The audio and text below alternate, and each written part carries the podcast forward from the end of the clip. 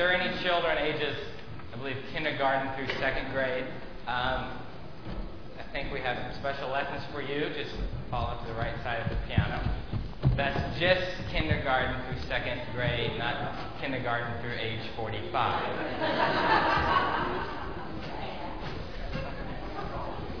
Don't you love it? How like kids run to these lessons? I mean, they're so excited for it.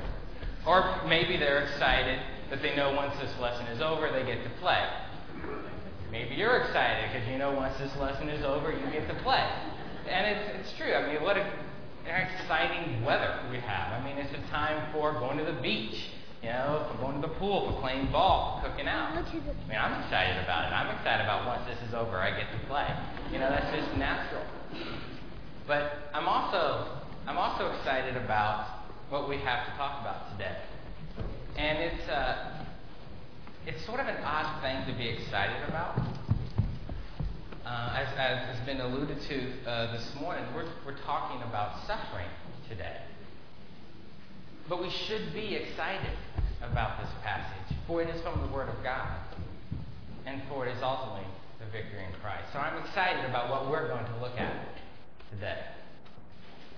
Turn, if you would, to Philippians chapter 1, verse 27. If you're using a Pew Bible, you'll find that on page 1161. Now, remember, we talked about last week, if you're not using a Pew Bible and you find yourself saying Galatians and you're wondering where is Philippians, my second grade Sunday school teacher taught me George eats pork chops. Galatians, Ephesians, Philippians, Colossians. So if you're a George, jump over eat and get pork and you'll be all right. I'm going to say this every time. Why? Because it sticks in my head like a splinter I can't get out, and I get a little bit of joy making it stick in your head as well. Sorry about that. If you're just joining us, we've been working through Philippians now for the second week. Uh, you just come on the very beginning of a uh, series, and it's exciting because Philippians is a very unique epistle. As you recall from last week, we talked about how the Philippian church gets it. You know, the issue for Paul with the church at Philippi isn't the basics of the gospel, it's the advance of the gospel. It's the working out the gospel in our lives, in the lives of the church. It's what's called discipleship, it's what's called sanctification. Now, basically, sanctification is that aspect of our Christian reality of becoming what we already are. You see, when someone puts their faith in Christ, they are united with Him. They are in Christ. Yet, their life, this side of heaven, is one of becoming what they already are, one of becoming more in Christ, one of becoming more like Christ.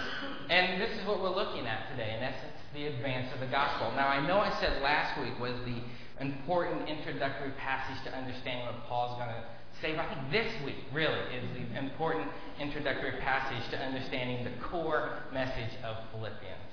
Uh, we're getting into that text, it's that central aspect of the epistle of what it means to become more of what we already are. Look with me at verse 27. We're going to start today. Philippians 1, starting with verse 27 through verse 30. Whatever happens, conduct yourselves in a manner worthy of the gospel of Christ.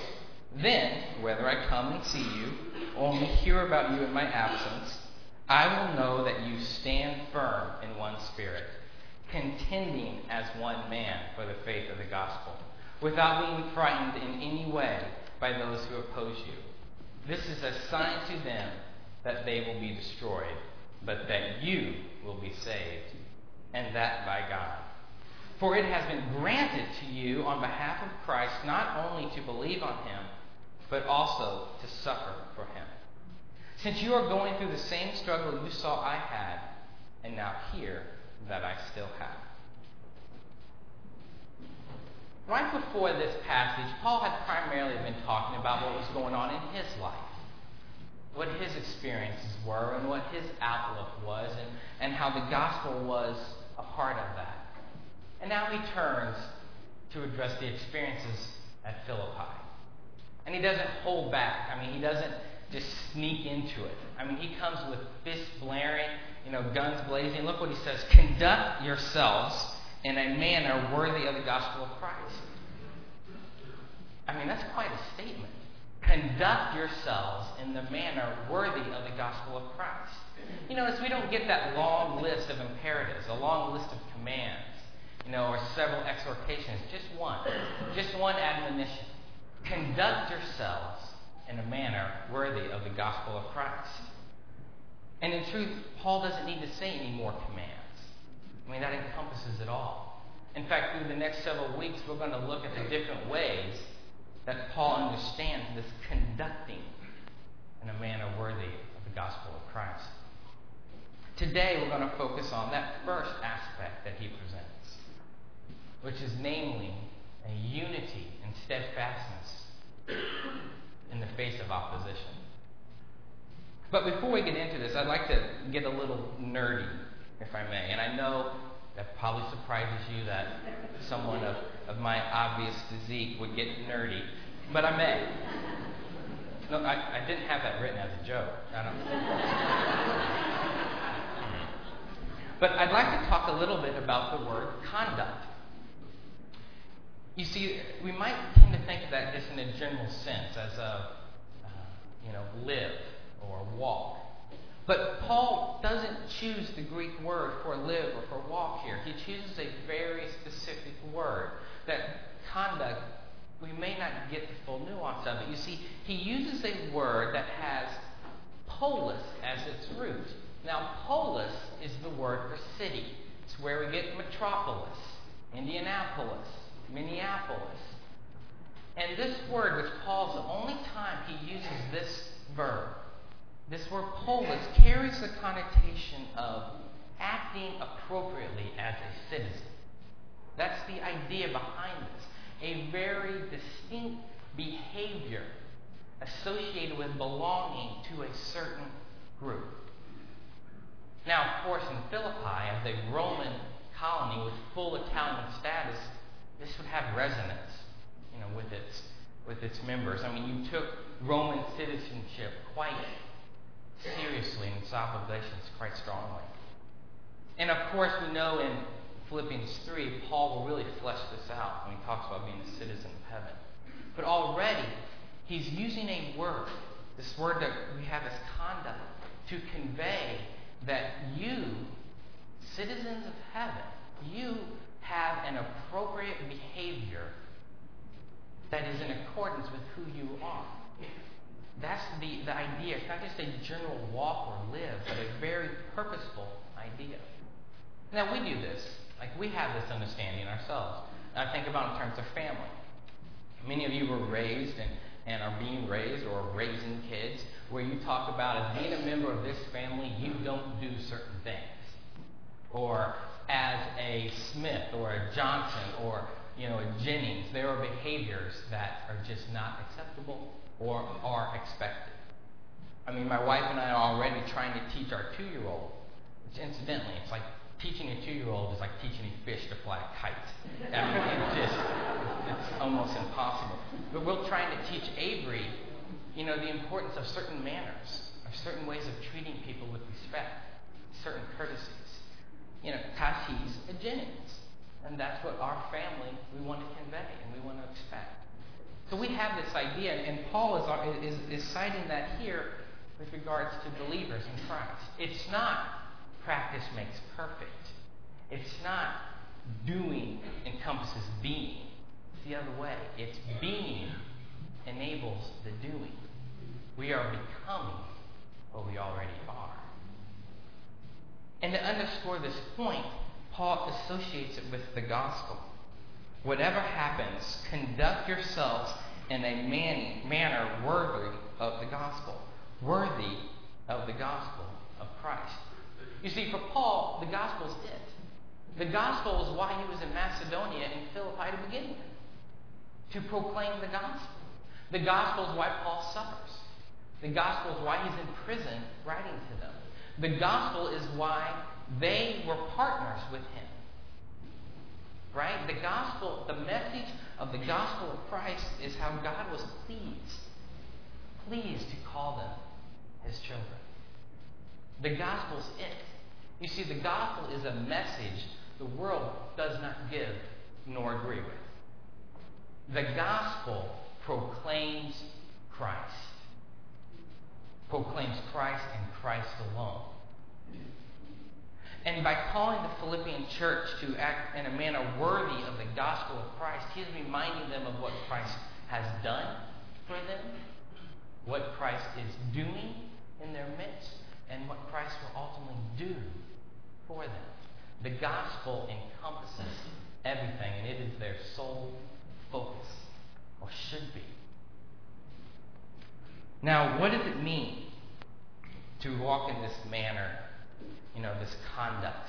What are, what are its results? What does it entail? What is part of it? Well, we now start to get to that list that Paul presents. The first, as I said, is steadfastness and unity in the face of opposition. Read with me. Whatever happens, conduct yourselves in a manner worthy of the gospel of Christ. Then, whether I come and see you or only hear about you in my absence, I will know that you stand firm in one spirit, contending as one man for the faith of the gospel. He's talking about unity, that you stand firm in one spirit, contending as one man for the faith of the gospel. Now, what does this mean to stand firm in one spirit? What is Paul talking about? Some of you may have some older translations which may, may see stand firm in one mentality or one attitude. And, and I think the NIV has it exactly right here. It's stand firm in one spirit. You see, when Paul uses the word spirit, he doesn't use it as an anthropological metaphor. When Paul is talking about believers being united, it's not united in their mentality or their attitude. It's not in the spirit of the corps, so to speak. It is in the Holy Spirit. Spirit here is in the Holy Spirit. We stand firm in one Spirit, the Holy Spirit. It's the source of our unity. It's the only reason we are gathered here right now, is it not? As Christians, we are here because we have the Holy Spirit inside of us. That is what unites us. That is what we must stand firm in. Now, of course, we are not immune from human experiences. We are not immune from antipathies amongst people. We're not immune from personality clashes or that dreaded difference of style. I mean, I don't know how many you know, conflicts and schisms have resulted because we simply don't like the style something was done in. You know, we don't like the style of how that person speaks, or the style of that music, or the decorations of that building. But people, that's not our unity. Our unity is not found in personalities. Our unity is not found in style similarities. Our unity is not found in, in pastor and staff that is dynamic. Our unity is found in one thing alone in the Holy Spirit. That is what our source and sphere of action is. So everything we do as we stand together, should we stand as we should stand in spirit, as spiritual people, as praying people, as Bible reading people, as fellowship people in the Spirit. The enemy, quite united. We should be as well. Now, this unity of standing in one spirit leads naturally to a unity of action. I will know that you stand firm in one spirit, contending as one man for the faith of the gospel. Our unity in spirit leads to a unity in action. The idea of contending with one man is, is you know, soldiers fighting together or a team, you know, working as one. That we act as one.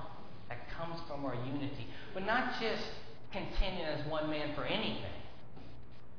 No, look what Paul reminds us. We're contending as one man for the faith of the gospel. Everything we do as the body should be for the faith of the gospel. Everything. Not just some things, not just Sunday morning things. Everything as a body that we do should be for the faith of the gospel. Building projects for the faith of the gospel. Staffing changes for the faith of the gospel. Music styles for the faith of the gospel. Everything for the the gospel. If you find yourself working something in the church, if you find yourself working on a lay ministry or a group or an organization that doesn't have as its central focus the faith of the gospel, you're not standing as one, as Paul desires. Now, this talk of unity is, is actually pretty easy to hear, isn't it? We like talks of unity. It's easy to read, it's easy to preach. Everybody likes being on the same team. But there's a reason Paul's exhorting us to unity. There is a reason we need to stand and act as one. And this is where we start getting into the hard stuff.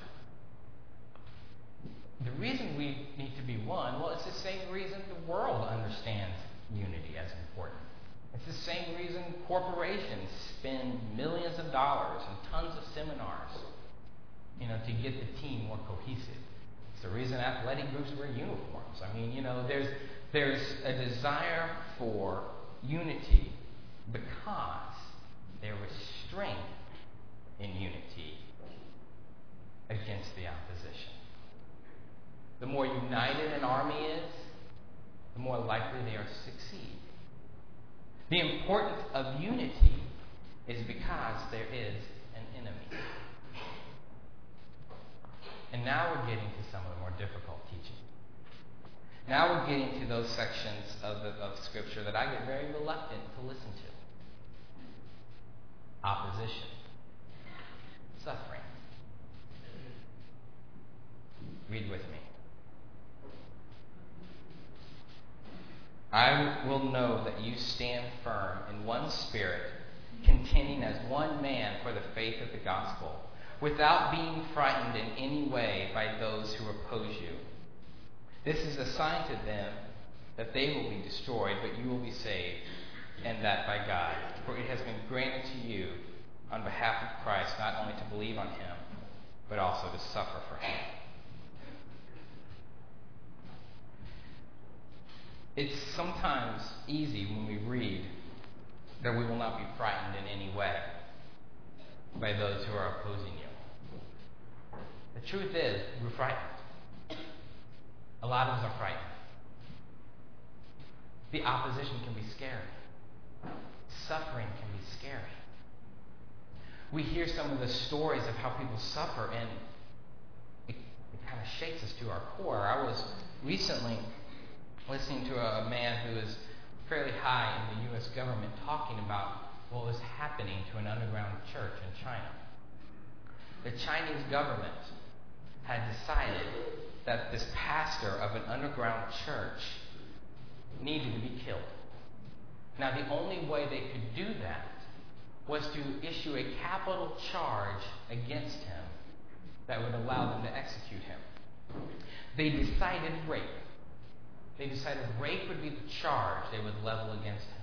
So they brought in all these women from this underground church and tried to convince them to falsely accuse this preacher of rape. When they refused, they tortured them. When they refused some more, they tortured them some more. And when they realized torturing wasn't working, they did something else. They put these women in a room, and into an adjoining room, they brought their children. Now, they couldn't see. These mothers could not see these children, but they could hear them. They could hear them being tortured. I mean, I'm lights out at that moment, right? I mean, I'm all set. I'm all done. How can one stand unafraid against such brutality? Against an enemy with such disregard for life? But I believe the Holy Spirit, at those moments, gives us such clarity that what is being attacked is the gospel. That the suffering is happening because of the gospel. And when Paul talks about how we can stand without being intimidated, without being frightened, it's not really talking about being afraid of what pain we may feel or anxiety of what may happen to our loved ones. He is talking about how we can stand unafraid because we know ultimately, ultimately God is victorious. That even if victory right now doesn't seem to be there, that in the end, that last day, on that great getting up morning, as we talked about last week, God is victorious. And the enemies of God will not go unpunished. Suffering is a result of standing for the gospel. Suffering happens because the world hates the gospel and will do anything to stop its advance. Now, we live in a country, praise God, where we practice a freedom of religion. But that does not mean we do not suffer. We may not suffer physically. But anything, anything that works to depress, to suppress, to stop, to frustrate your work in advancing the gospel, that's suffering. But you can stand unafraid because your suffering is a gift. Now, that's a kick in the head? I mean, I've just gotten used to suffering being a natural result of being a Christian. But now, Paul calls suffering a gift. 29. Verse 29 For it has been granted to you on behalf of Christ not only to believe on him, but also to suffer for him. Now, most of us are pretty comfortable with our salvation being a gift. We understand it was by grace we're saved. But Paul is connecting the two. Paul is saying that it's not only been granted to you to believe on him, but also to suffer for him. How in the world is suffering a gift? I'm, I'm ready to I'm ready to accept that it is a reality. But how is it a gift? Verse 28. This is a sign to them that they will be destroyed, but you will be saved. Your suffering for the advance of the gospel is proof that you are on the side of the gospel.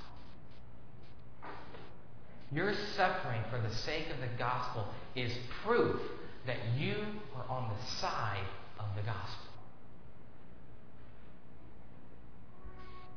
If you, me, if we're not experiencing the attack of the world upon us, for the sake of the gospel, we have to ask very honestly are we working to advance the gospel? If our church doesn't suffer, our church is not attacked for the sake of the gospel, we have to ask ourselves very seriously are we working to advance the gospel? And when we suffer, take encouragement. It is proof of your salvation. It is proof of your salvation if you are suffering for the sake of the gospel. You see, it is through suffering that the gospel has advanced. It is through our Lord's suffering on the cross that the gospel is impossible. So, what do we do with this? What do we do with a, a teaching like this? What do we as a church do? Well, I think the first thing we do is we stand as one. We stand together as one, united in the Spirit. We pray together. We worship together. We do small group Bible studies together. We intentionally decide to grow in discipleship together. We stand as one in the Spirit. Two, we act towards the gospel. Everything we do, we act towards the gospel. I love this church. When I was thinking about doing Philippians, I think it's a very good epistle for us. I think we're a church that by and large gets it. We're a gospel loving church. And we're to be a gospel advancing church. Every decision we make as a body is for the gospel. Three, we need to be a church. The idea of a Christian standing on a hill like some knight fighting suffering alone. It may be your idea, but it's not a biblical one. Suffering occurs within the group. We are united together. Fellowship is critical. And as a church, we should expect suffering. And as you are committed, as you belong to a church, when suffering happens, don't run from that church. Don't church shop. Let us stay with this church. And let us praise God that if we suffer, if we're attacked, if the, the world of South Shore attacks South Shore Baptist, praise God, we're on the side of the gospel. We are advancing the gospel for Christ, not for our honor. Never take personal honor in suffering. You suffer for Christ. I'm reluctant to hear this teaching at times, as I said, because two things happen when I hear this teaching. A lot of times I feel guilty. A lot of times I feel guilty that I'm not conducting myself in a manner worthy of the gospel that breeds such suffering. I feel guilt with that. I fear fear with that. What if I was conducting myself? Would such suffering happen? Would such suffering occur? But you see where my focus is lying when I say that? On the suffering. We need a paradigm shift. Our focus is not on the suffering, it's to be on the gospel. Always on the gospel. Now, we need to be very wary of churches who are not focused on the gospel. We need to be very wary of preachers who don't want to talk about sin, who don't want to talk about judgment, who don't want to talk about hell. We don't have an understanding of judgment. We do not have an understanding of mercy.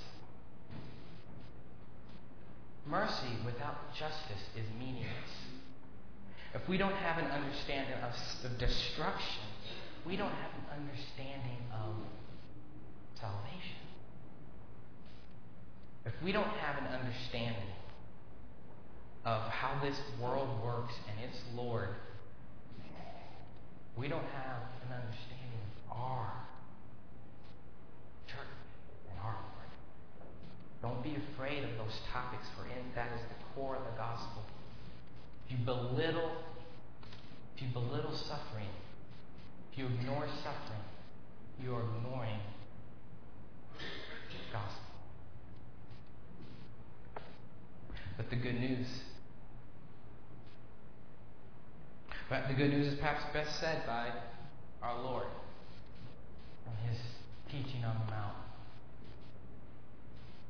Blessed, blessed are those who are persecuted because of righteousness, for theirs is the kingdom of heaven. Blessed are you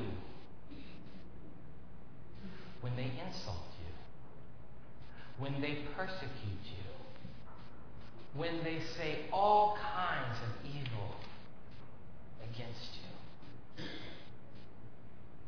because of me. Rejoice and be glad, for great is your reward in heaven. Rejoice and be glad, for great is your reward in heaven. Rejoice and be glad, because great is your reward in heaven. Rejoice. Be glad.